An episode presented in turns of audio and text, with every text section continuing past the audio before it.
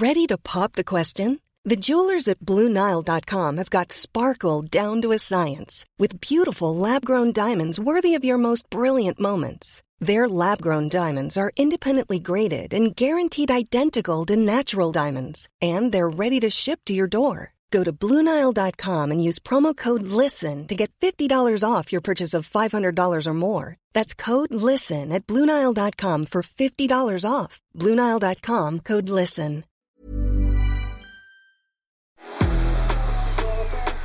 This week on the Gegen Pod, we've got a stellar lineup to break down all the best and worst and the big talking points of the Premier League weekend. Former Premier League star Michael Bridges and former Matilda Amy Duggan are joined by Jake Rosengarten as we look at Manchester United's win against Liverpool, Leeds in Dreamland against Chelsea, and Newcastle United and Manchester City, giving us an insight into the future of where the Premier League is going, the cellar dwellers and the managerial sack race, plus what's going on in La Liga. There's only one week of the transfer window to go, and we even analyse a bit of singing involving a Socceroos legend. I'm your host, Teo Pellizzeri. Let's get in to the Gegen Pod. It is indeed a stellar lineup for the Gegen Pod today. We've got former Premier League star Michael Bridges, former Matilda Amy Duggan, and the sports editor here at Optus Sport, Jake Rosengarten. And we love to start the show by hearing your best and worst from the weekend. But let's start with the best moment from the weekend. Michael Bridges, you've got so much to choose from. What was your best moment? My best moment from the weekend's action has to come from Elland Road. The atmosphere, the result, the work rate of the team. It was absolutely incredible. I was there to witness it, and my word, I've played at Elland Road before in Champions League football and European nights in the Premier League. This game and the atmosphere was up there with the best I have ever seen. The fans reacted to the players' performance. I loved it. Well done, Leeds United. Well, my favourite moment is United not being on the bottom of the ladder anymore after that passionate team display. I think spurred on a little bit by running their butts off the day after they lost to Brentford. But uh, if I just pick one moment from the weekend, honestly, the Kieran Trippier free kick for Newcastle um, against City that gave them the 3 1 lead. It was an absolute stunner, uh, especially when you read the backstory later when he said after that uh, Fabian Schär wanted to take it, but he was the one that felt super confident that he'd scored. And I just, I love that. I love a player just getting the ball and saying, no, this one's mine and I'm going to make it count. And, and it was a ripper. I'm going to have to go with the uh, surprise league leaders, Teo. Arsenal. Uh, actually, Alexander Zinchenko's reaction to William Saliba's goal, where he basically, after watching the 21 uh, year old defender put one top bins, uh, fell to his knees, put his hands on his head, and just went, How on earth did that just happen? Unbelievable. That's right, Arsenal, the only team with a perfect three from three record. So it means that other teams are dropping points, and that might lead us on to our worst moment of the weekend, or maybe just your least favourite moment of the weekend. Bridgie, what was your low point? I didn't go for one moment, but I've gone for a team performance, and it's West Ham. I don't know what is going on with them. Yet to score a goal in the Premier League, they look absolutely shocking. Don't know what is going on there. Big problems, and um, yeah, and another defeat without a goal. Problems at the Hammers. 2 0 home loss to Brighton, of course. Amy Duggan, your low moment of the weekend? Well, it's actually just another goalkeeping howler, isn't it? I'm really sad that Schwartz is not here so he can give me the rundown on the stupidity of this one. Uh, Mendy had a nightmare. Uh, as a defender, you know, you've moved out of the box to allow your goalkeeper some time and some options. And then, seriously, I just don't know that he didn't learn from David De Gea the week before. So, yeah, just a messy moment that I think, you know, will go down as a big low light that, for him. That was actually one of my highlights, I've got to say, Amy. of course it was. I'm gonna I'm gonna have to flip side Amy's best moment for my worst moment as a Liverpool fan. Watching the display from Liverpool at Old Trafford yesterday was an absolute shocker. They were atrocious. Bridgie, that seems like a good cue to talk about what's wrong with Liverpool. 2 1 loss to Manchester United. I know Amy's going to want to talk about Manchester United's response and how good they were, but I think we need to put the, the heat on Liverpool to begin with because in the title race, this is the big story. They obviously only have two points from their first three games. What were your observations on the match, and why do you think it's come to this uh, that we're already talking about them falling off the pace at this early stage of the season? Do you know what it is? After the, the start of the season that they've had, it's been very sluggish, unlike them. They have, however, had a lot of injuries to contend with, and, you know, the suspension mm. didn't help, neither with the red card last week. But when I looked at this game going ahead, when you think the Manchester United start the season that they've had, you know, absolutely horrendous, getting played off the park by Brentford and then getting punished for it by Ten Hag the following day. And you're going into this game, and there was a lot of pundits saying that it was going to be one way traffic. Well, there's a lot of history between these two clubs. They absolutely hate each other, and I was delighted to see a reaction. Now, the problems with Liverpool uh, from Man United for this game, the way they stepped up. But I've got to say, Liverpool looks so lacklustre. Van Dijk didn't look the same player. Milner had three or four goes at him, the captain, during the game to say, sort yourself out. Why didn't you press the first goal? But when I looked at the midfield with Milner, Henderson, and Elliott, and I'm thinking, do you know what it is? That is not a strong midfield for the, for this game. Um, Milner, aging, lovely professional footballer, but hasn't got the legs.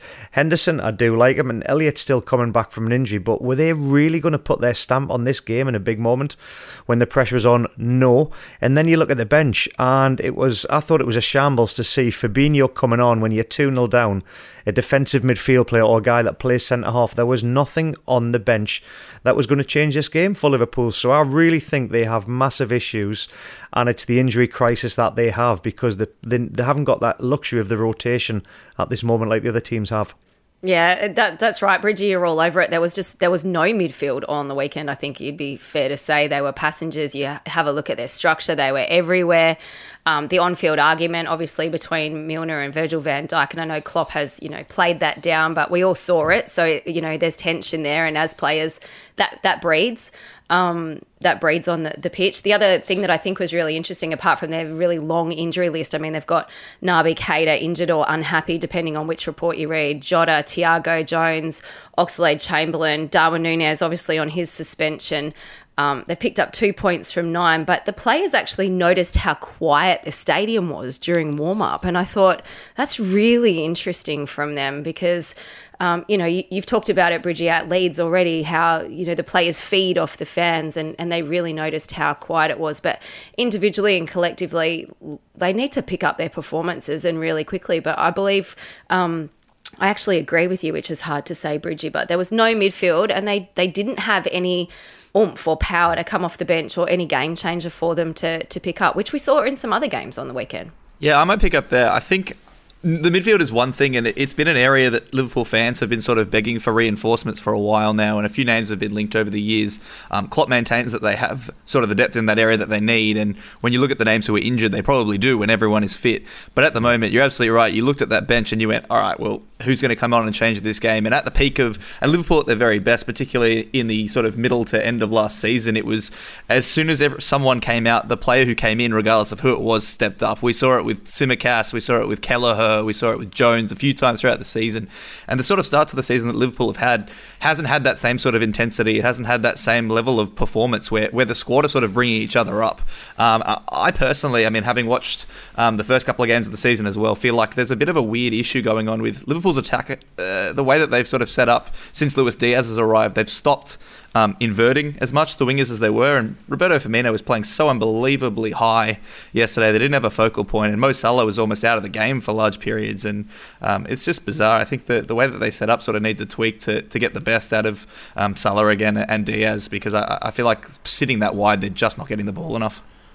So I'm trying to get to the bottom of this though here, Bridgie. Was this the result of Erik Ten Hag and a tactical based approach, or are we talking purely about intangibles? Liverpool not feeding off the crowd, their players weren't up for the big occasion, particularly the midfielders uh, yourself and Amy mentioned, and Manchester United had spent a, a week being absolutely hounded in the media with every possible problem being scrutinised. How much of this was a football based solution for Erik Ten Hag, and how much of this was emotional uh, vibes and the occasion in order to lift his team's level of performance?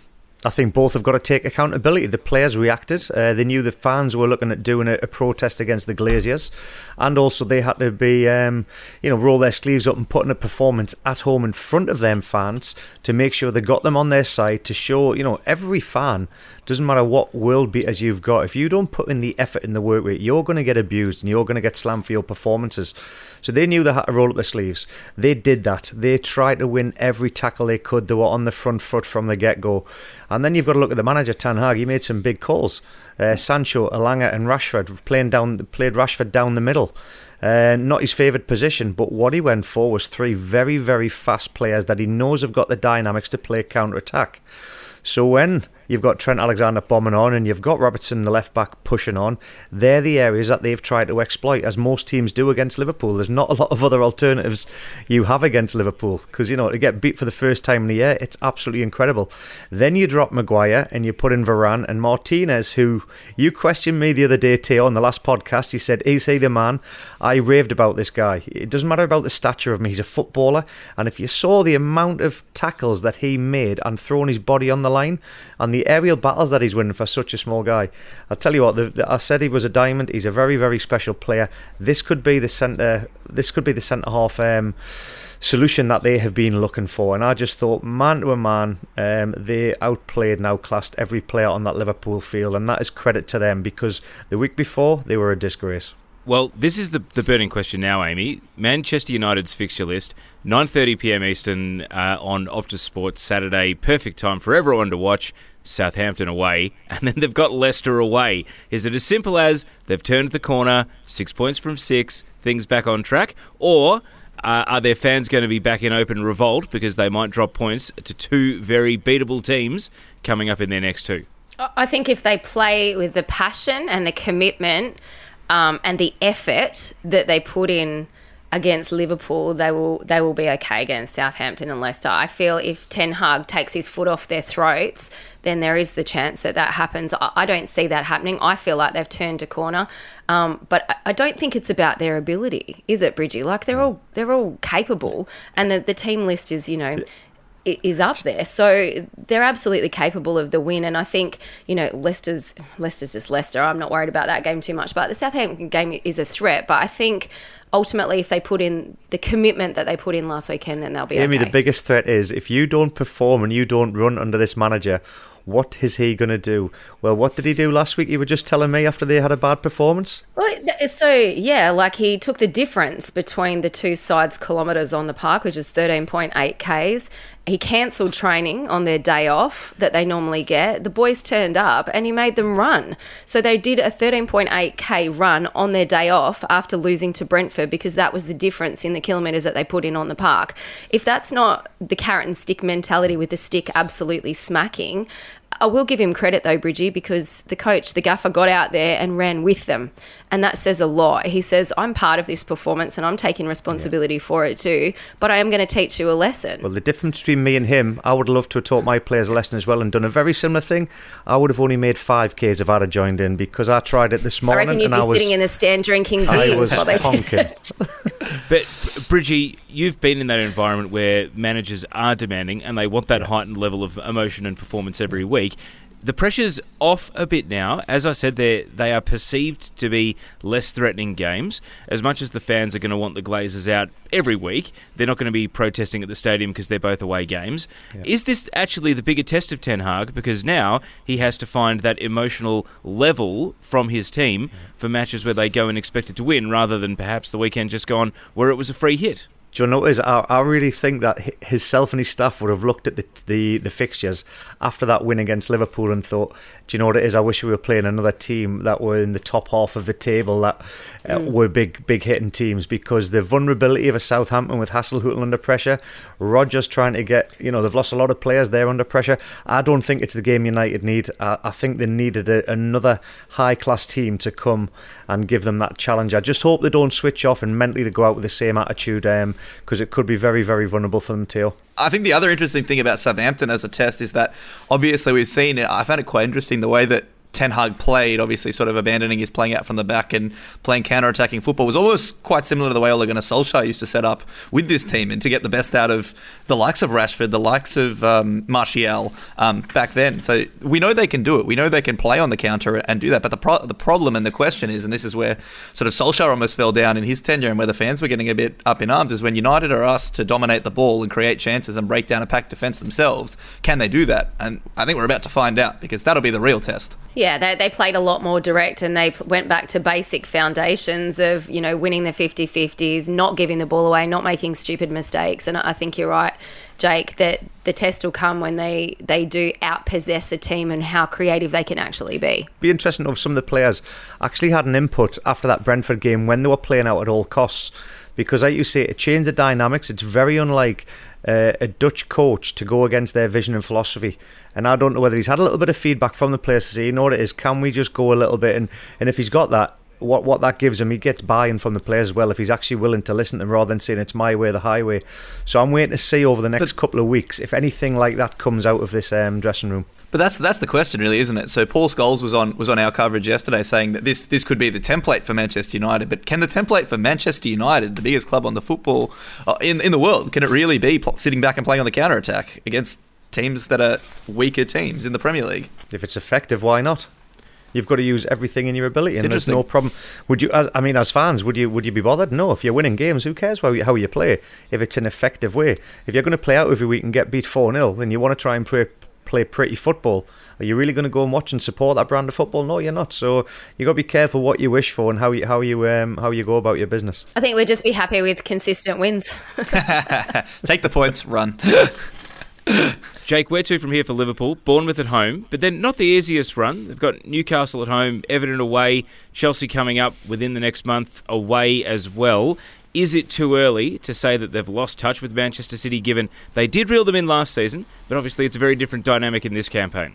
Uh, I think it's definitely too early to be writing off a team that we've seen put up 90 points in three different seasons over the last five years. But at the same time, I mean, it, it's already looking really tough. Uh, they're seven points off Arsenal, they're five points off Tottenham and City um, after three games, and they don't look even remotely at it. They're not at the level. I mean, I think that there's no such thing as easy points in the Premier League at the moment. I mean, even you look at Bournemouth. I mean, Scott Parker put a rocket up his players on the weekend um, after their performance, uh, and I think that whatever happens from here, I mean, you talk they got to go play Newcastle, who just con- contended with City. Yeah. Top um, four contenders, by the way. Top four contenders. Hundred percent. But you look at Newcastle, you look at Brighton, and teams like this that are on the up, and they're they're playing some really good football, and they've got managers who simply know how to set them up to play against these big teams, and the points aren't going to come easy. Can I just say as well, when you think about the Premier League season, there's one thing I've always said because I've played in it. The Christmas period is the toughest period in the Premier League because the games come thick and fast.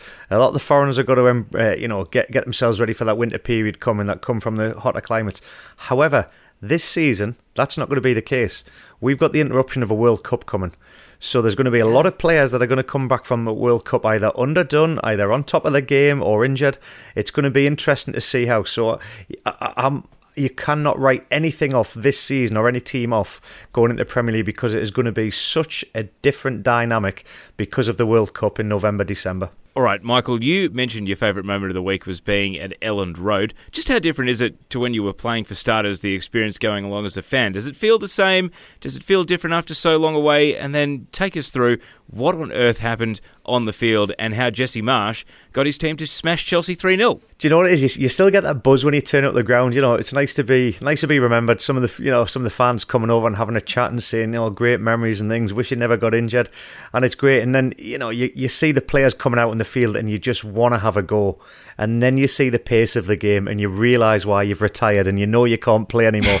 it was absolutely relentless. Now, having been with them pre-season and seeing Jesse Marsch, what you've got to take into consideration from the players and the, the, the, feedback I've had from some of the players there is that under Bielsa, they wouldn't have changed it for the world because they loved where that guy got them to. Some of them wouldn't have played international football, let alone Premier League football. However, they didn't have a relationship with the manager. He was very, you know, very eccentric, standoffish, but tactically brilliant. Now they've gone from one guy to the other. He's so charismatic, and the energy levels that I witnessed him in the video sessions when he was explaining how he wanted to play to the players, it was contagious. And I kid you not, he, he got me and uh, Tony Dorigo, who are well retired, actually going, we can go out and play here. So I can see how he's motivated the players to go out and put on that performance. However, when I saw them in Australia, they were still a little bit disjointed in the final third and what they got, they got it absolutely spot on. They were clinical um, and they fed off the atmosphere in the ground and just being part of it. Like I said, I, I was blown away by the atmosphere. It's probably the best atmosphere and best performance I've seen in Elland Road for even even before my time, I've got to say it was that electric. I, I hadn't witnessed an atmosphere like that, to be fair. So it speaks volumes. What a performance! And um, Chelsea, you know, I'd, I'd, they got down to ten men. That was the disappointing thing because you see a red card and people go, "Oh, Chelsea must have been absolutely rubbish." No, Leeds were incredible, and they're going to have a great season if they go out with that mentality under Jesse Marsch. I just think he's such a competitor, Bridgie. But you know, the crowd um, interjection as a player, you want to entertain a crowd that wants to be entertained, and I think you know you thrive under that. But uh, back to Jesse Marsch, like he would have known what people have been saying about him over the past couple of months. I don't know whether he cares or doesn't care, but to me, he seems like a guy who's all about heart and hard work. And I feel like that's what we saw from his team on the weekend. They literally overwhelmed the opposition. Like they wanted everything more. Um, and and it's paying off for them. Seven points from their opening three fixtures. They're sitting sitting third. Can't believe we're saying that. Um, Jack Harrison was he was great. He got the goal and obviously an assist. And contender think, for England, by the yeah. way. If he doesn't get in the selection process for England with his performances, there's something wrong. Yeah, I think there's a really interesting matchup here though because he had a US upbringing, and I think you know with Jesse Marsch's US background as well that they're just they get each other and they get the style that he's trying to play.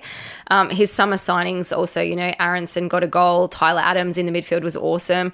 Marc Roca, they were they were all standout performers on the weekend. And when you can have the majority of your players buzzing and playing good football, you know, you know you're going to put on a show. Chelsea, I, I almost got to remember, for... Amy. You've just mentioned the American players there. You've got to yeah. remember, obviously, the manager, Jesse Marsch. for, uh, 49ers own a percentage of Leeds United, and the market for them is America, obviously, getting the American players in. Th- this this club and this um, affiliation they've got with the 49ers with a buy-in, I'm telling you, there's big things happening at Leeds United over the next few years. Obviously, last season it was a massive thing they had to stay in the Premier League, and um, off the field there is a lot of things going on for the future of this football club because of the investment from the from um, the 49ers. Yeah, but Bridgie, do we need to pump the brakes and say get to forty points and then we're happy, or do you think Leeds? do you think Leeds can actually start to aspire to bigger things, mid-table, maybe even push on a little bit further? What is the ceiling of for them this year, or do you think they are still taking that approach of forty points, avoid relegation first? Leeds had four points last season after seven games. They've now got seven points after three games. So do the maths. It's like you say, it's all about getting them them um, points on the board, and all they're looking to do is better last season's progression. They are streets ahead. They're actually 10 games ahead of their um, projected figures from last season, uh, which is what the manager and the staff have been showing the players. But the magic number, as we all know, Ranieri started it. It is the 40 points. So seven points out of um, nine. Bridgie, that's a good you, start. Um, you, you spoke about, obviously, their preseason tour before, which you were a part of. And I was also over in Perth to watch them play. And to be honest with you, I was almost a little bit underwhelmed with, with what they put out in that game. Um, that they played over there against Crystal Palace, and I looked at them uh, on that preseason tour, and I was like, you know, they're all right. We'll see. They could be in trouble. I mean, did you see anything on that tour where you were like, all right, they're going to hit the ground running here? I mean, for me, watching from the outside, I was like, all right, there's there's a bit of trouble here for Leeds. Maybe they could be they could be scrapping again. I was worried about them too, Jake. Off the field and on the on the field more so, like you say, they looked disjointed, looked like they'd run out of ideas, didn't attack in the wide areas. Everything was very directed narrow and centrally, but Jesse was always about the regain in the Gegen press and the Red Bull press and how you win the ball back. He calls it the counter press. And I was blown away by how he was trying to get his messages across to the players. So, never in doubt about the tactics once the players got it on board. Um, but the couple of players, yes, Aaronson in pre season looked very lightweight. Well, I tell you what, the Premier League, he has hit the ground running and he teams can't catch him, players can't catch him. Koulibaly got caught out a couple of times, um, ended up getting a yellow card, then a red. But the one that has absolutely come through that was sulking in pre-season is Rodrigo. He'd obviously lost Raphinha. Um, he, his mate had gone to Barcelona, and you could see that he was upset that he wasn't getting a little bit of game time pre-season because of Sinisterra had come in as well with Aaronson. So he was his body language wasn't there. He didn't seem right. Now, as soon as Sinisterra got injured, he's got his opportunity and his strike rate. I mean, what the goals he's scoring, it's just been incredible. And he, he's not known for his goal scoring. So he's taken it on board. He's had the kick up the backside he needs needed, and now he does look like the Spanish international player that Leeds United signed. So um, it's taken him a while to adjust, but I'm pleased he's got his head in the right place. But he was the, definitely a shock for me. I think that's where the question was coming before the before the season, wasn't it? Is that um, they signed very well and you know they replaced Raphinha with Sinisterra and obviously he's injured but the question was where are the goals going to come from Bridgie? And I think you know it's probably come from a surprising place completely. And uh, like I say, I think they're going to share it about as well because Aaronson, um, outstanding when you've got Jack Harrison as well, getting more centrally when there's crosses coming in from the right hand side. I think Leeds can share the goals around more than more so than relying on a certain player last season in, in Raphinha, basically. Newcastle versus Manchester City, three all draw. Bridgie, another of your teams having a very good result this weekend. How high can Newcastle go now that they've effectively proven themselves with their combative spirit in this game? I felt my Twitter account go absolutely ballistic once um, Optus had put it out that I had Newcastle in the top four for my um, Premier League top four predictions. I got laughed off the planet. Um, but when you consider how they finished last season, and I know all three of you would have been having a little chuckle as well, going, he's just supporting his team from where he's from. If you see the end of the season that Newcastle United had, it was absolutely brilliant. They win the top three anyway, and I just knew Eddie Howe had recruited well. The players are buying into it. The club of the, just the atmosphere around the, the city is incredible at the moment. The, the the know they're on a crest of a wave here, and Amanda Staveley yet again has now come out and said that the women's team this week it's been announced that they're going to go and and get themselves in as paid players as well. Um, that's a new step instead of it being a pathway for development. There was a huge pathway there for the women in the community. That's huge. Um, so again, it's just just magnificent. I stand by it. The game was incredible. I think it's probably going to be the game of the season when we look back, and it's it's so early on. Um, credit Man City, the champions, for coming back. That's what they do. But Newcastle to get a point out of that game, they would have been delighted. I, think it showed there's some weakness in City, though, didn't it, Bridgie? Like they didn't deal with yeah, Saint-Maximin yeah. at all. Um, but back to Newcastle just for a second. I'm going to run you through some stats because I think they're really important. Um, their coach should be feeling a little bit more secure after re signing. This side does have pace and it has quality quality players. There's no doubt about that. Howe admitted to changing his backline a little bit for this game to deal with players like Haaland, and he agreed that they would play aggressive football, which I think is is a mindset because a lot of teams come up against the power of City and say, okay, well we're going to play defensive and we're going to play on the counter, right? But they didn't. They went out there aggressive. But here comes some stats for you for the for the first couple of games. I know it's only a couple of games, but I still think it's impressive. They featured um, they feature as surprise leaders in high turnovers, pressed sequences, and possession one in the final third. So they've started their sequences higher upfield than any other side except for City. Most of their defence is obviously led by Guimaraes. He's right up there in the positive through balls as well. But the mental piece here is how Howe created confidence in this side so that they they considered he told them to consider themselves as equals for this match, and they believed him and they delivered, and that came off the the back of, of numbers. So, uh, you know, I think as it's all good to have great players out there and to compete but when you when you change the mindset from a defensive one to an attacking one and you go after it and there's something for the players to believe in. I think it, you know, it, it speaks mountains. And yes, good on City for coming back, and they do that very well. But I think it's exposed some weakness in that side. Amy, I'm going to take that minute clip of you talking about exactly what you've just mentioned on Newcastle United. I'm going to go to the training ground tomorrow. I'm going to deliver that to Eddie Howe. You're going to put a smile on his face because that is exactly the things that he has been working on in pre-season. I've been speaking to the staff behind this, um, the scenes. Ben Dawson, who's one of the first team coaches there, he said they have worked so intense and so hard on that front to get on the front foot and make sure when one presses, the whole team press rather than pressing as individuals.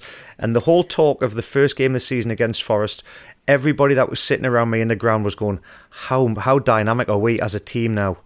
And defensively and offensively superb. So that's why I'm sticking by my guns, and you've just backed up um, why Eddie Howe is such a good coach. Um, just, to jump in there, Bridgie, as well. I mean, you look at basically what Eddie Howe has achieved since he got there, and they are just absolutely flying. I mean, yeah. just how impressive is that, considering where Newcastle were when he took over? absolutely frightening. I don't, I don't think um, he was in consideration because he was actually going for the Celtic job. And when he when he turned it down, and obviously Ange got himself in there, um, I'm delighted because it's panned out fantastically well. I know my old colleague Ian Harte, um, who is now a football agent, who I played with at Leeds United. Um, he was very, very heavily involved in getting uh, Eddie Howe to Newcastle United because of his relationship with Amanda Staveley. Um, when they lived close to it together in, in Yorkshire. So there's a lot of things that had developed to make this happen. And Harty had seen Eddie Howe work previously.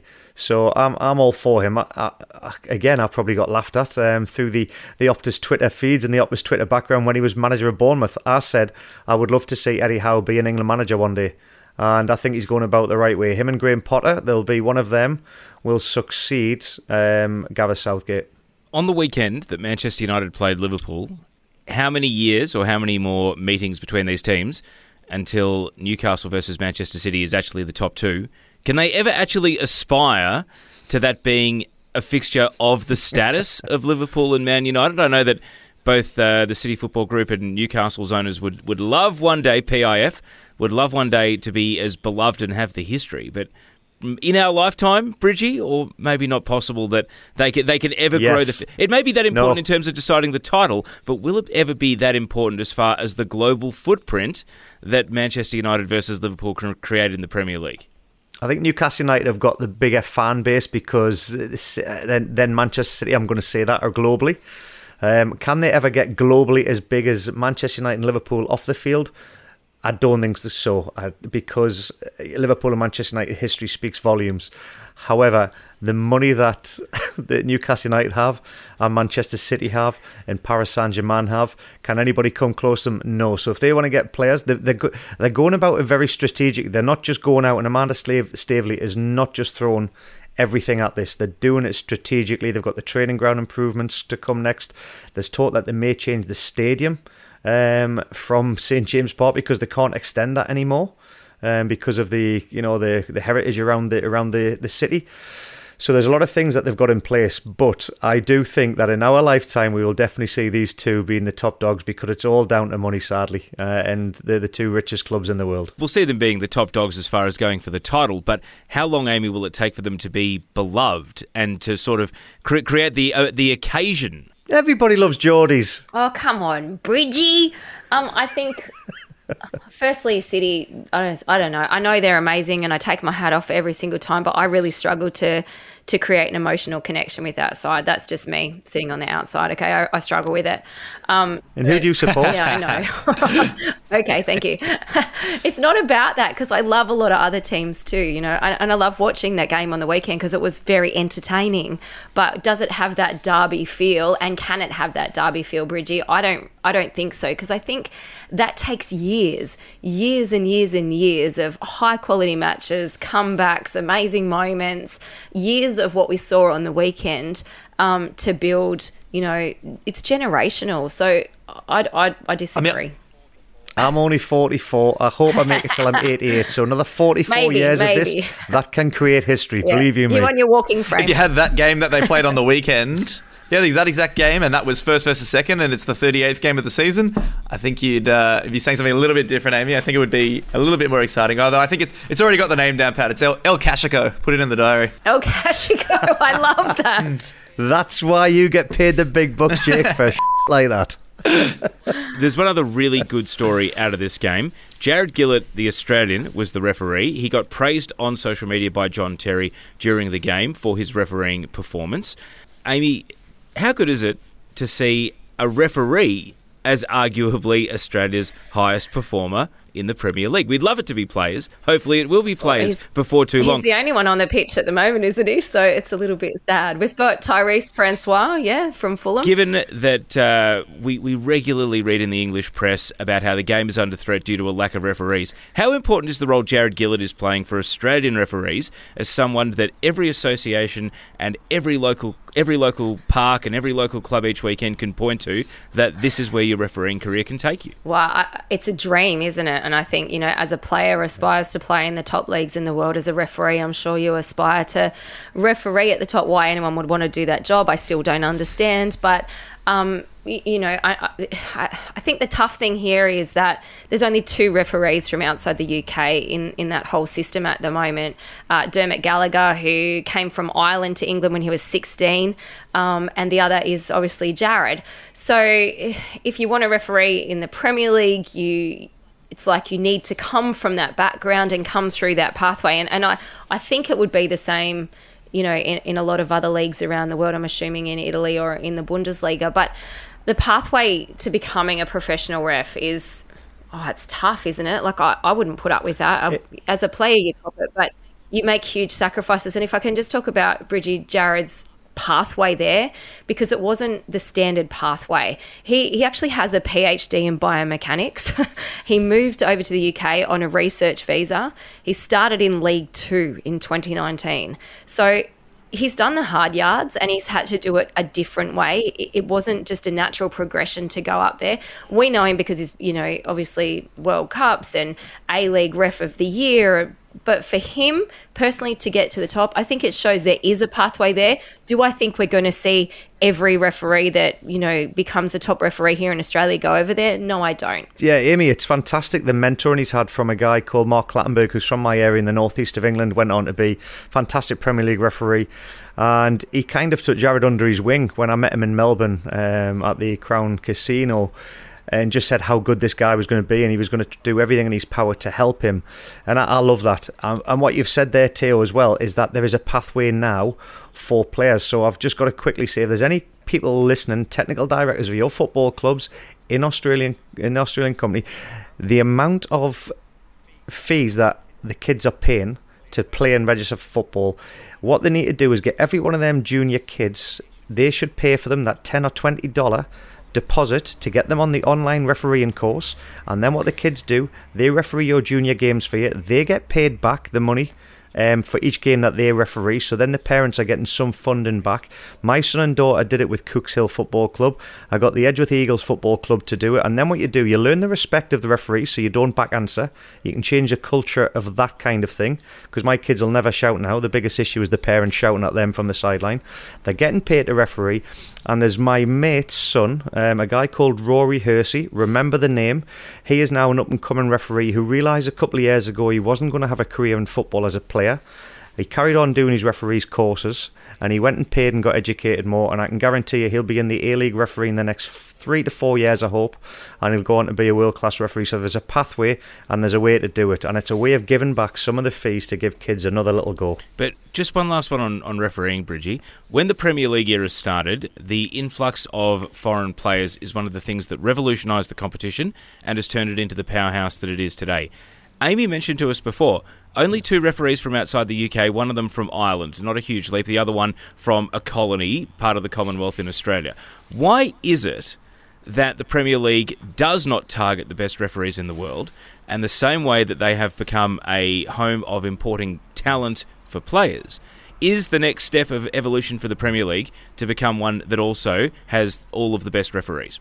If they had the, if that's what they wanted, that's what they will go and get. And I'm, I'm delighted that, like you say, there is two um, out two you know referees outside of the outside of um, England have broke that mold and if they continue to do the, the you know referee the way they are doing, the Premier League will change their dynamics. However, inside that refereeing, um, so we say in a sanctum, they're looking after their own jobs as well. By the yeah. way, so you know what I mean. It's like there's only so many jobs available, and they've only got and they're going to protect their entity no matter what you do. So you've got to be damn good, or you've got to be able to get in somehow. So that's that's the only thing I would say.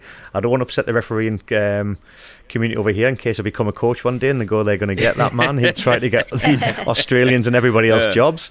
That's all I'll say. It's, it is very, very tough. I think we've got, there's world class talent in the refereeing stakes right around the world. And, um, you know, we see that on a weekly basis. But the, the only, the only thing I, I agree with Bridget, the only thing I could come up with was that if you're breeding breeding I shouldn't say that. If you're creating referees if you're creating referees through the ranks from the juniors right through and then they're in the championship and all of a sudden that's the ceiling instead of the Premier League where do those guys go and what do they aspire to do?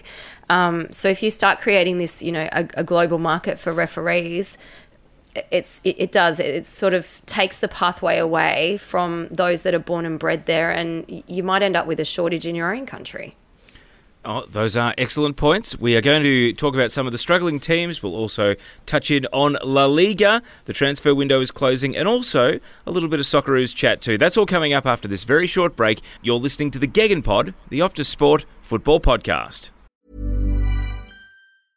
Hey, I'm Ryan Reynolds. At Mint Mobile, we like to do the opposite of what Big Wireless does. They charge you a lot, we charge you a little. So naturally, when they announced they'd be raising their prices due to inflation, we decided to deflate our prices due to not hating you. That's right. We're cutting the price of Mint Unlimited from $30 a month to just $15 a month. Give it a try at mintmobile.com slash switch. $45 upfront for three months plus taxes and fees. Promo for new customers for limited time. Unlimited more than 40 gigabytes per month. Slows. Full terms at mintmobile.com. In today's pod, we've got former Premier League star Michael Bridges, former Matilda Amy Duggan, and sports editor here at Optus Sport, Jake Rosengarten. We're going to get on to some of the strugglers and the cellar dwellers, the likes of Aston Villa, Wolves, Everton, West Ham, and Leicester. They've all had starts that would have underwhelmed their own fans. And you look at some of the managers who is in the biggest amount of trouble at the moment? When we discussed the sack race pre season, Amy, I know that you didn't necessarily have Brendan Rodgers as the top name, but you definitely didn't like Leicester City's prospects for the season ahead. So, how close is Brendan Rodgers to the hot seat and the exit door? I think it would be unfair to sack Brendan Rodgers based on what he has said about his team and the lack of support he's had from his club. So I'm just going to come straight out and say they're a product of their unproductive off season and transfer window. Um, thank God they have Maddison. That's all I'll say. And that stems this. I think this goes back to February. Their own gaffer said, Brendan Rodgers said they're stale and they need a healthy shake up. Right? He admitted openly he was open to selling players to create dollars to buy new ones but it didn't happen. They were the least productive in the in the transfer window. They let in they've let in, I think last year they were joint league like leakers from set pieces. Um, they've again conceded two goals from dead balls this campaign, and their winless start to the season just shows defensively they they need something else. They're vulnerable there. So you know. Is his head on the chopping block? Probably. Do I think it's fair? No, because he's called out where he thinks the problems are and he's not getting the support from his club. I wouldn't be surprised the club don't make a decision and Brendan Rodgers actually makes a decision himself. They've just scraped through tonight on penalties in the EFL Cup. Um, you know, you talk about Gerrard. They've they've just got through Bolton. Um, they had they had a good win, and Everton got a win tonight in the EFL Cup. But both teams did look very vulnerable early on in this. However, Leicester looked a shambles and the scrape through on penalties. I wouldn't be surprised if Brendan Rodgers has enough. And the thing that really surprised me from him and how I know the game has changed is the lad that obviously doesn't want to play is down tools after signing a new contract. Fofana wants to get away. Um, and Rodgers, like you said, Amy, he's come out and actually defended the player. um, I would have been hanging him out to dry and just saying he's a disgrace. He doesn't want to be part of this club anymore after signing a new contract. So it's he's in a very, very tough position. And I really feel for Brendan Rodgers. And I, I wouldn't be surprised if you see him walk before he gets sacked. Yeah, I think it, it could potentially be soon as well, Bridgie, to be honest. I mean, there were some rumours going around on the weekend that he had been sacked, uh, which obviously wasn't the case. Um, Amy, you touched on the lack of signings. Not a single outfield player into the club this window. Um, they, they're in big trouble. They're in big trouble. I mean, Maddison obviously was targeted by Newcastle. He hasn't gone yet. Fofana looks looks out the door. Didn't play on the weekend. wasn't wasn't in the right frame of mind, according to Brendan Rodgers, who also benched Youri Tielemans. I mean, where do they turn it around? I just it's it's big trouble. Uh, the question I have is is Brendan Rodgers has been there for so many years. They've had so many highs. I mean, um, pushing for the top four, getting so close twice, winning the FA Cup. I mean, has has Brendan Rodgers taken Leicester as far as he can? I mean, uh, that's the question I'd be asking. Oh without a shadow of a doubt. And I, th- I, think that's the frustrating thing for him.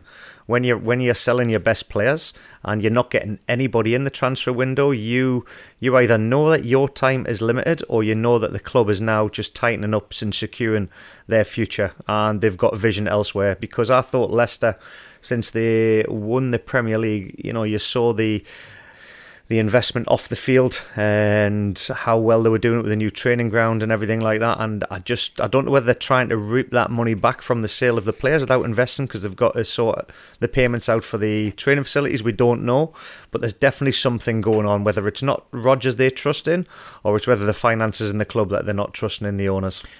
So the thing for me is, uh, Bridgie, you touched on a good point. Could Rodgers walk away himself? Is the fact he hasn't broken glass in yeah. case of emergency a sign that he's mentally checked out here? Because my question to you is, what are the craziest things or the, the most desperate things that you've seen an under pressure manager do to inspire and lift the team? Rodgers, by his own admission, as we heard from Amy, he said the group's stale. Isn't it not incumbent on him to come in with a bit of variety, something to surprise or challenge or motivate the players? And I hear you laughing there. Can you can you think of an instance where a manager has basically because they want to keep their job because they don't want to leave the club, they have basically pulled out the stops to try something to turn things around? Yeah, and I was there with Peter Reid, absolutely brilliant. Whenever we were under in in trouble and under pressure, Peter Reid would go to the club and he would say, "Listen, I need to take the lads away for a week um, to Mottram Hall in Manchester, a bit of team bonding. We'll go to the hotel, we'll do some training, we'll have some nights out, and we'll play some golf and we'll get drunk." And if the club turned around and said no, then Peter Reid would take us because he loved a week away. Uh, it actually did galvanise us as a team, but what happened? The lads ended up getting divorced left, right, and centre because Peter Reid was taking us away every other bloody week and the players never got to see their families and friends. I was a young lad at the time. I loved it because I didn't have any ties, and um, it, it, it, but times have changed, and I would hate to recommend this to Leicester City because the past history that they have got when they travel um, there's a lot of stories in Leicester's history that has happened, and it cost Pearson his job at one stage. So I wouldn't recommend that. But like you say, that he's got to find something that is going to motivate them, and that's why I think he's lost his sparkle with this because he's the man that always tries to do things outside the box. We saw him on the Liverpool documentary when he tried the old Alex Ferguson trick with the three letters. I just think he's lost his sparkle in, in his desire. But um, I used to love Peter Reid. Yeah, he, he was a good man for the um, team bonding. Uh, Amy, same question to you. The the strangest, almost desperate uh, strategy or approach you've seen from a gaffer to try and galvanise the group or get a turnaround in performance? Yeah, how does chair throwing in the change room sound and being screamed at? Didn't really work, by the way. It just smashed our confidence even more. Um, I, I really Who did you throw a think, chair at? Yeah, that's that's a that's a beer's story. Um, it, it's you know, I really struggled to think about this, and in fact, the one that popped into my head is a weird one, which uh, uh, didn't work either. It was Arteta when he made his um, his side train to the Liverpool song "You'll Never Walk Alone" to recreate some Anfield atmosphere um, before their game, and I um, I think that didn't work because I think they lost four 0 So.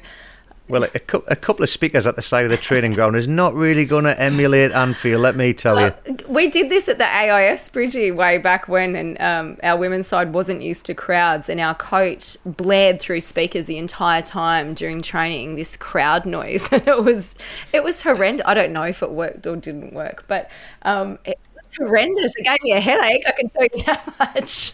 Having worked under Gary Van Egmond as my coach, I would have loved to have had speakers blasting at the side of the pitch from the crowd just to drown out the dribble cool. that he used to shout at us on the oh, sideline. Oh, Yeah, there's yeah some crazy stuff out there. I'm not sharing sorted stories like Bridgie, obviously, but um, it's a shame, Amy, you haven't actually told us a story that worked.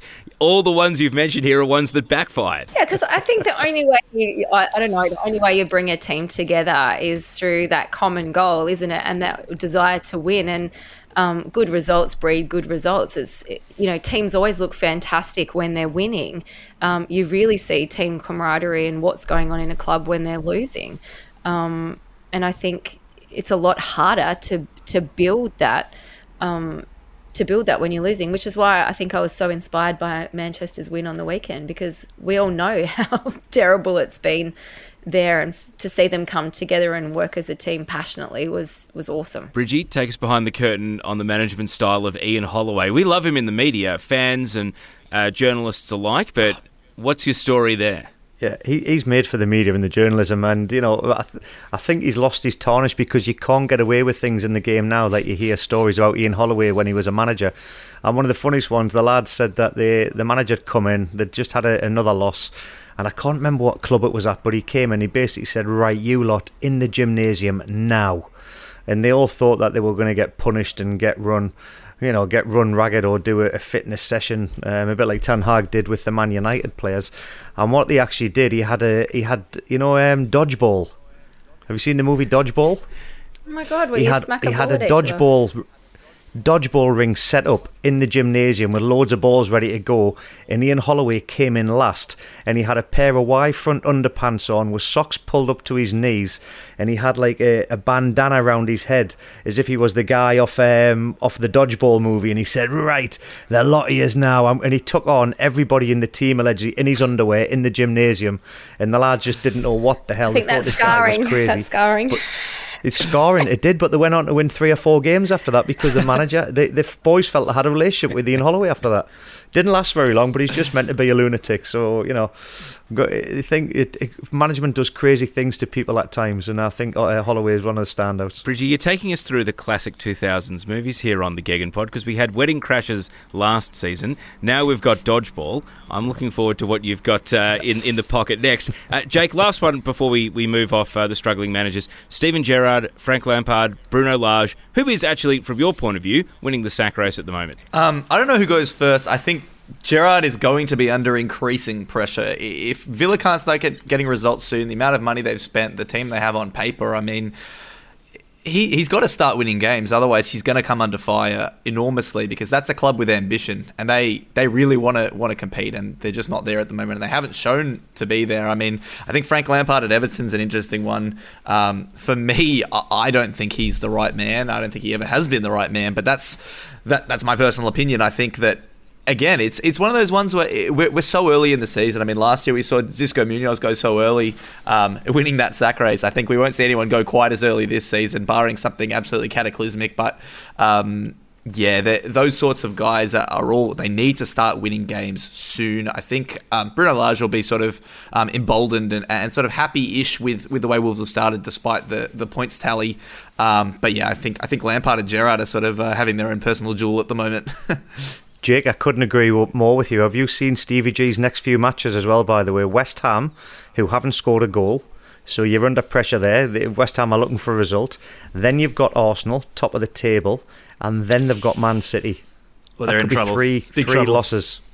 But he's yeah, he's under massive, massive pressure. The problem is that he doesn't have credit in the bank. You look at West Ham; it doesn't really Yeah. matter for Moisey that they've gone 0 and 3. He's got massive credit in the bank. I mean, Lampard as well, no real credit in the bank. Although I think Lampard still has the, the caveat that he's he's playing without a recognised number nine. I mean, um, that's the one thing. I mean, Gerrard's got nothing. Gerrard's got a squad that, that has Ollie Watkins, Philip Coutinho, and, and Danny Ings up top, and they're they're not really doing it. I'm a massive fan of Stevie G's. I want him to succeed. I hope he turns around because what he had in his career, what he did at Rangers, uh, I just don't feel he needs this. This uh, he- he'll he'll pull through. He's a winner. We're going to switch pace now and talk about La Liga. Let's start with the one big star Aussie that we have, Awer Mabil. Unfortunately, his Cadiz team are struggling. A couple of 2 0 losses. They didn't look great at the weekend. Mabil played just over an hour before getting subbed off. Uh, Bridgie, do they have the resources to stay up, or is this going to be a, a real season of struggle here for Cadiz and Awer Mabil? Yeah, Cadiz is a very, very struggling team this season. I, I, I, you know, it's great to see him playing and getting game time over there. And I thought the interview he did with Mark Schwarzer was fantastic, flying the flag for um, Australians and you know getting game time just in time for the the Socceroos during the World Cup as well. Um, but you, you know, when you look at the teams and the the results that they've had early on and coming in, I think that them and Getafe, it's almost looking like that'll stay as is at this moment in time. The bottom two. I hope I'm wrong. Um, I hope he proves me wrong and gets some goals as well. But I've just got to say, like having La Liga and watching it back again, it's on Optus Sport. You know, we've got we've got players that we've got an affiliation with, but it's the the goals that have been scored this week have been absolutely magnificent. And the red cards, can you believe we had eight red cards in total over this weekend as well? It's been madness. Um, but I would love to see Cadiz. I, I, I think they'll go down, but I think he will do enough this season to prove his worth in that division, and he will get a bigger move. So I, I hate to spoil the party, but I did a little bit of reading around Cadiz uh, in the last couple of days, and interestingly enough, and this is, I mean, it's been great to see Awer um, getting big minutes, um, sort of playing in the first two weeks of the season, but it, it seems as though Cadiz are actually still active in the transfer market and are actually after another left winger. Um, they've been linked with Mariano Diaz um, from Real Madrid, um, a couple of other players, one from Belgium. Um, so it'd be interesting to see sort of what Cadiz do because their their uh, CEO after they survived so narrowly last season basically said, "I'm going to spend every cent I can in order to keep us alive," um, and they haven't necessarily gone too ham in the transfer market. So I think there, there could still be some incomings, and hopefully that doesn't impact um, Mabil's minutes too much. But just just watch this space because it sounds like they are targeting a left winger, which is obviously where he plays. Yeah, I, I think he's got a little bit of work to do to start because he, you know, he's coming from a place of disadvantage, not having played a lot of minutes in that type of football um, before. But he has the ability, I think, to to compete well. And um, I think if he gets his chance, we will see some of that magic out on the pitch. I, I don't want to see him remain on the fringe, especially before a World Cup. So it's great to have him there. But uh, if I can go back to their game against Osasuna, they lost 2 0, yes, but they were both penalties. Um, they were both penalties, and I'm not disputing the fact that that was, but I think they still lost. They did, but they had their chances too, Bridgie. They really did have their chances, including one I, I can't believe they missed um, on the far post. But I, I do also think a win soon to them is super important to their confidence. They have made a couple of signings. I, I don't think they're going to climb the ladder, don't get me wrong. I think they will be battling for relegation um, with Getafe, with Elche, um, teams like that. But I, but I, yeah, I I don't think they're I don't think they're going to go down, or at least I'm hopeful they're not going to go down. 10th of September is the big one for him. It's Barcelona. I know. I hope he's in the team sheet for that one. That you know, it's it's every kid's dream. I had that dream of playing against Barcelona. It, it became a reality in the Champions League. Uh, unfortunately, we got absolutely smashed by Rivaldo and Kluivert. But it, you know, I want him to get that moment because it, it's it's everybody's dream, and he, he deserves that. Amy, just on Real Madrid, have they sold Casemiro at the right time? They've bought in Tchouameni. They've got Camavinga, who's playing more and more. Toni Kroos missed at the weekend, and Luka Modric had to turn back the clock in order to help Real Madrid win the game. But uh, was now the right time for Casemiro to go, especially that he has gone to Manchester United? Well, there's talk of him wanting to spread his wings and go. I don't know if that's just talk or they've pushed him out, but um, look, it's a smart business decision. Let's not you know, muck around. 68 million is euros, 68 million euros. It's a lot of money for their club. That's what they do well. Um, but it does mean, I think it'll actually hurt Real Madrid a little bit because Ancelotti will now have to count on um, to move to six, and he's he's been good in the eight. And I, you know, Ancelotti says he has the capacity to play there, but it does leave a little bit of a hole for them in the midfield. As far as uh, Casemiro's move, is he happy with the move? He seems happy with it. it, it you know, they paraded him around on the weekend. I look forward to seeing him out on the pitch, um, and if he continues to build on their successes, great. Um, but yeah, for Real Madrid, I just think it's a smart business decision. There's two winners. One is Real Madrid for the amount of money. Um, I know yes. he's, what what he's won has been incredible. The amount of money he's gone for, and the amount of money Manchester United have been paying because of desperation to get him over the line. There's two winners, and the losers are. Uh, can you say the loser Manchester United financially? Yes. As a player, no. They're getting an absolute superstar without a mm. shadow of a doubt. Um, and he's always one player that I've looked at and thought he always looks like me after a big weekend on the beer when he gets the puffy cheeks, but yet he performs oh to a marvellous standard of unbelievable football. So he just deceives the amount of running that he's able to do. Um, and yeah, they've, they've got a great player, but I, I, still I still question whether it, I think Real Madrid are the winners. Yeah, I, I agree with you, Bridget. I, I don't really understand the criticism around Manchester United, United signing Casemiro. I mean, for for the better part of 10 years we've been going, oh, God, Manchester United need a number six so badly, mm. and they've signed basically the best one in the world. Um, it's a great signing as far as I'm concerned. Obviously, the money for a player of that age is is uh, questionable, but I mean, from Real Madrid, I mean, they've sort of. Obviously, the, the evolution of their midfield has sort of been um, happening in the background with Camavinga coming in. He's still 19, Tchouameni 22. Um, that's that's the next sort of that's the succession planning beyond uh, Modric, Modric, Kroos, and, and Casemiro, and it's it's now being happening, and they've done it making money. So it's it's unbelievable from Real Madrid. I think yeah. it follows in that sort of footsteps of they got rid of, of Ramos and Varane at, at the perfect time, you could argue, and have sort of um, evolu- uh, evolved their defense as well. I think they're doing the same in midfield too, and it's it's interesting to see how they'll do the same when uh, when Benzema gets to that point. One more on Barcelona as we talk about uh, La Liga. Ansu Fati he has gone under the oh, radar, yeah. and when you have presidential elections that are tied to who you're going to sign in the transfer market, and you need to promise the world in order to run the club to begin with, uh, was the answer for Barcelona right under their noses all along. He did not have a good campaign last season, but now that he's back, is this going to be his breakout season? I'll just give some background on why he didn't have a great season last season. He came off knee surgery in 2020 and he missed a massive chunk of last season because of a hamstring problem. So I think it's unfair to um, you know, to go on him last season. He only played half an hour on the weekend, and didn't he change the game? Um, that back heel for the second goal, just that's pretty special. But if you if you watch his highlight reel, he's really great at stuff like that, flicks and um, and tricks and things that you don't see as you know natural parts of the game or what would be a normal move for a player.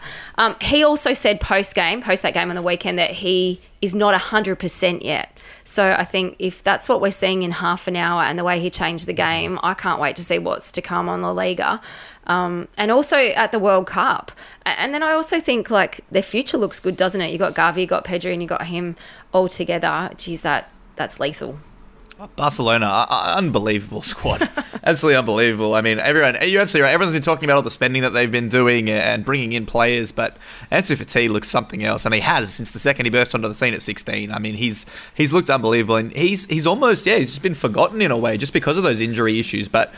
Amy, you're absolutely right. I mean, uh, Spain are going to be something else at the World Cup, and they've got another generation coming through who look ridiculous, all coming out of um, out of Barcelona, vast majority. I mean, uh, Bridgie, I'd love to know. Do, do you reckon Ansu Fati can actually break into this starting eleven? I mean, their their front three is already pretty darn ridiculous. Raphinha is not even starting at the moment, and we saw how good he was in the Premier League. Well, well, that's the thing. I mean, I still don't agree what Barcelona have been allowed to get away with. Um, it's exciting for us because we get to see these players, but I, when you look at the financial fair play and the way that they've gone about the business, I still don't agree with it. I still think it stinks, but it's damn exciting. They're calling them and competition for places. I'm not. yes, they, they, they, will get found out some way or another. Um, but it's it's great and it's competition for places. But I'm delighted. It's nothing better than seeing a youngster who has been you know they get praised and sometimes it has a detrimental effect on their future. He's got through the press and the, the, the stick. He's handled the stuff with Barcelona. He's handled the injuries and he's come back and he's doing what he's doing at the age of 19 he's playing football with a smile on his face and scoring goals. And that's what we all want to see from these players. It's a great time to come good again because of the World Cup. Can he get his place? He will definitely be you it, nobody's guaranteed a starting lineup at Barcelona probably apart from Lewandowski and Pedri I would say um, and probably Busquets. Um, who else? Keep going. through it. but but the, in that front line, they're going to rotate. There's definitely going to be rotation, and he's going to play a major part this season. Not every week, but he's going to be so influential. I'm delighted to see him playing again because I love attacking players, I love flair players, I love entertainers. He ticks all the boxes. Yeah, and he changed the game, Bridget. It was one-one when he came on, wasn't it? And they won four-one. Yeah, so completely changed you know, the game. Let's go into a bit of transfer talk. There's one week left in the window, so this time next week, the Gegen Pod will be wrapping up who made some deadline day moves and who made a panic buy right at the end of the window. Let's just go uh, around the panel. One team, one move. What do you want to see? What does it need to be? Your free choice. Jake Rosengarten, we'll start with you. It's a really good question. I'd love to see Liverpool sign a midfielder. I really would. I've wanted to see it for a couple of years now. I'd love to see it happen. I think it has to happen right now if it's going to happen. I don't see Klopp doing it, to be honest, but I'd love to see it. So I was going to say Liverpool needs midfielders as well, and then I was going to say Leicester needs anything. um, and I think the Hammers to get out of trouble need a creative striker and probably a new left back, which it seems like they may have done overnight anyway um, or at least they've signed Emerson, which will bolster which will bolster them there and, and give them some speed. Well, the good news for um, Wolves, if anybody gets the opportunity to see the EFL goal tonight that Wolves scored, it's Traore is back and he just banged in one in the top corner. It's a wonder goal. So they, you know they've they've got a, a, another key player back after he went to Barcelona. Um, Everton desperate for a striker. Everton desperate for a midfielder. Everton desperate for a left back. Um, and like and probably I, I a new coach in a couple just, of weeks. uh, yes, potentially. I, but I just think Leicester. They, I, feel for Brendan Rodgers. They've got to get somebody in. And when you look around the rest of the, the you know the window, Forest have brought in thousands. Um, Fulham have Fulham have done well. Newcastle, Brighton, Tottenham have done incredible. So yeah, I, I, just feel for the, some of the teams in in around the bottom. Yeah, yeah, yeah, and in around the bottom. Um, I disagree with you, Amy, though on West Ham because they, I, I, I think you may see the next week that we may have a change in formation for West Ham, and I hope he does it, and I hope he gives um, Antonio the opportunity to play up front and alongside the new signing Scamacca because he, he did well in the Europa League. They're two big powerhouses, and I think the two of them would complement each other. So I, um, I'm the only one I'm disagreeing with you on there, partner. I'm sorry. Well, you should you should send it to Moisey because you know with three losses and sitting in last place, they can yeah. do with they any need advice. Goals. Bridgie. They've got to try something different. Chelsea are now willing to pay sixty million pounds for Anthony Gordon, which we all know Chelsea's got their problems in attack after losing Lukaku. They need to recognise number nine, just like Everton do. Um, Bridgie, why on earth would Chelsea pay sixty million pounds for Anthony Gordon? I. I don't want to upset the kid, but um, I don't know. I've, I, I think I was born 30 years too late because if he's worth 60 million, I'm worth 100. Um, I was thinking exactly the, that overnight. it, it's absolutely madness. Um, I don't know what it is. Whether that's whether it's because of they're trying to get the, their quota of the English-based players for the books to balance the books. In that regard, you find the English players always go with a higher tag. Um, however, Everton have come back and counteracted and said that they want a couple of the um, uh, Chelsea players as a part deal as well. So you may see that figure come down and you may see two players going in exchange the other way. Um, but yeah, I mean, if, if I'm Gordon, I'm going and doing somersaults all around my bedroom. Mate, Anthony Gordon has four Premier League goals to his name. Well, there you go. I had 21. Uh, Bridget's so now worth 150 million. Um, tell you. Tell hey, Bridget, can I just go off tact a little bit there because I want to talk about number nines for a second. I, I've got a question. So many clubs um, before this season were all after a number nine. Are we seeing the game evolve to where we're using a number nine differently? Yeah, well, the the man that changed the whole thing in the in the number nine was Drogba. For it went from every team played a front two in my my time, and Drogba became the the out and out striker, and, uh, and now we're getting the false nine. I think it's it's evolving. You're still going to get players that can play with their back back to the goal, as I say, they hold the ball up and bring others in. You've got you've got other number nines that'll drift into that midfield number ten spot, and that's why you need midfield runners and wide men to to be able to get narrower and go in behind. So I, I just think the dynamics of um, the game is is evolving all the time for the number nine, and I think it's a luxury that we get to see so many different types of players uh, nowadays, rather than the old English number nine that I was used to. You had to be big, strong, and powerful. Uh, it's completely changing, and um, I'm, I'm all for that, Amy. I don't think it's too set in stone. However, I think you may see over the next few years that front two may develop once again in, in certain teams. Well, one last transfer I'll throw out there because the Americans are going crazy about it. The idea of Christian Pulisic leaving Chelsea and going to Leeds and linking up with Jesse Marsch just to bring it full circle for our Premier League chat today.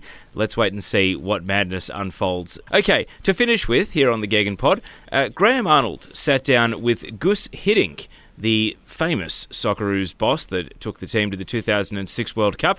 Let's just hear a little bit of that audio. If I asked you, Guus, to come to Australia to be part of my staff and to work together with me for this New Zealand game to help celebrate the Socceroos and the nation, would you come? You invite me now? Yeah. You invite me? Hundred percent. How long do I have? How long do I have to think? Uh, I don't think I'm, I'm. I don't think I'm coming. You coming? are you serious? No, you're joking serious. or you're serious? No, no, I'm serious, boss. When, we, when you are serious, the nation would love, when you, we love used to, to see you again. I'd love then to see I you love, again.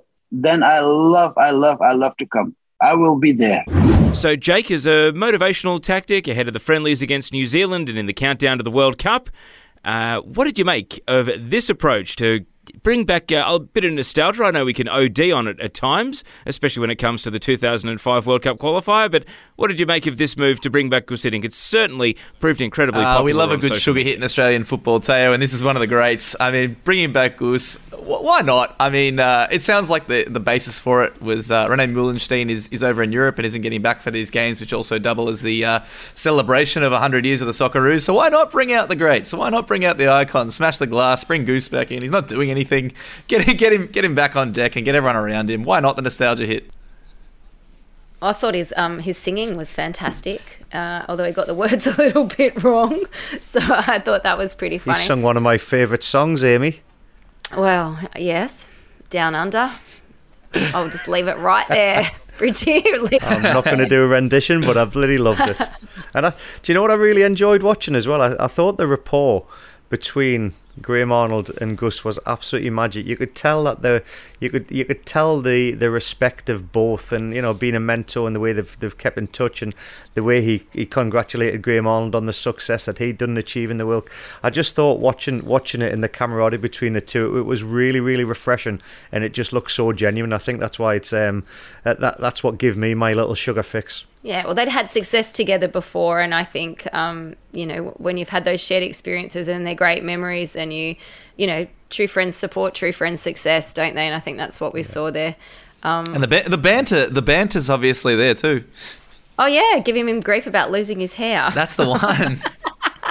That was that was tremendous, absolutely tremendous. Not many people would say that of Graham Arnold, by the way, because he would knock them out. Well, it, nice to finish on a, a light-hearted note, of course, with the end of the transfer window, uh, and as we get closer to the friendlies against New Zealand and the countdown to the World Cup, we'll have some serious matters to talk about in Australian football in the coming weeks on the Gegen Pod. But that's a nice way to wrap it up. Just a reminder that the Gegen Pod comes out each Wednesday during the season. Some of the highlights this weekend Girona versus Celta starts La Liga at 4 a.m. on Saturday morning, Australian Eastern Standard Time, and then is followed by Real Betis against Osasuna, two teams that have made flying starts to the season. So one of them will be right up there challenging after the end of that one. There's a J League doubleheader from 8 p.m. Saturday, Australian Eastern Standard Time, and then we get into the Premier League weekend with Southampton against Manchester United from 9:30 p.m. Australian Eastern Standard Time, and we're just a couple of short weeks away from the FA Women's Super League returning with all our fantastic Matildas and of course plenty of those English champions from Women's Euro as well. All of it is live and on demand on the Optus Sport app, and on behalf of Jake Rosengarten, Amy Duggan, and Michael Bridges, I'm your host Teo Pellizzeri. Please make sure you subscribe and rate us five stars as well. Why not? Thank you for listening to the Optus Sport Football Podcast. This was the Gegen Pod.